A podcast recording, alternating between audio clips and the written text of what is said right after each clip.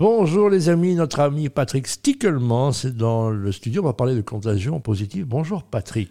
Bonjour Pierre, bonjour à tous. Alors bon, on parle d'athlètes d'entreprise, on parle de sportifs. Les sportifs, quand ils ont envie d'aller mieux, ils prennent un coach, mais les hommes d'affaires, quand ils prennent un coach, c'est parce que ça va pas bien en fait. Hein. Oui, oui, mais en fait c'est ce qu'ils croient. c'est que euh, on n'a pas besoin de coach, ou sinon c'est un signe de faiblesse. C'est que comment euh, est-ce qu'il n'y a pas moyen que tu m'accompagnes, Patrick, mais sans le faire savoir à l'équipe, etc. Moi, je ne connais aucun grand sportif qui, euh, justement parce qu'il croit au développement de ses talents, ne s'entoure pas de coachs et même de plusieurs coachs. Et c'est marrant parce que c'est le cas outre-Atlantique, mais ici en Europe et en Belgique, ah, un leader ah, les psy, mais, mais des, des, parkings derrière comme dans les bordels. Hein, donc on ne pas qu'on voit que les gens ne se croisent pas parce que tu vois. Donc on est un peu dans ce contexte-là. Alors que, ben, on justement, on appelle ça le flow bras sportif. Hein.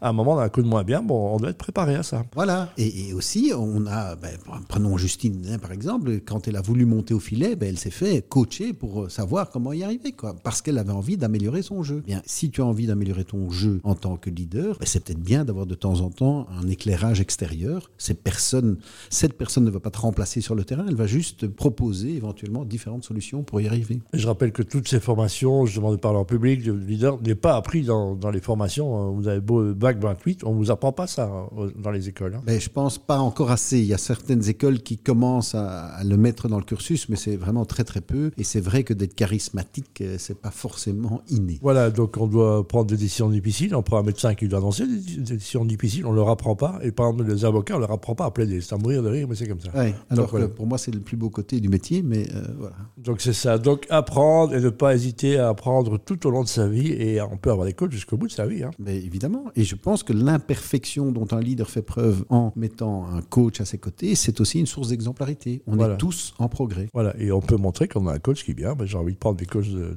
de, média training ou des coachs, de, coach mental, pourquoi pas Mais oui, oui. On, voilà, on ne doit pas se cacher, c'est ça que je veux dire. Exactement. Merci. On ne se cachera pas. On reviendra la semaine prochaine, Patrick. À la semaine prochaine, j'espère.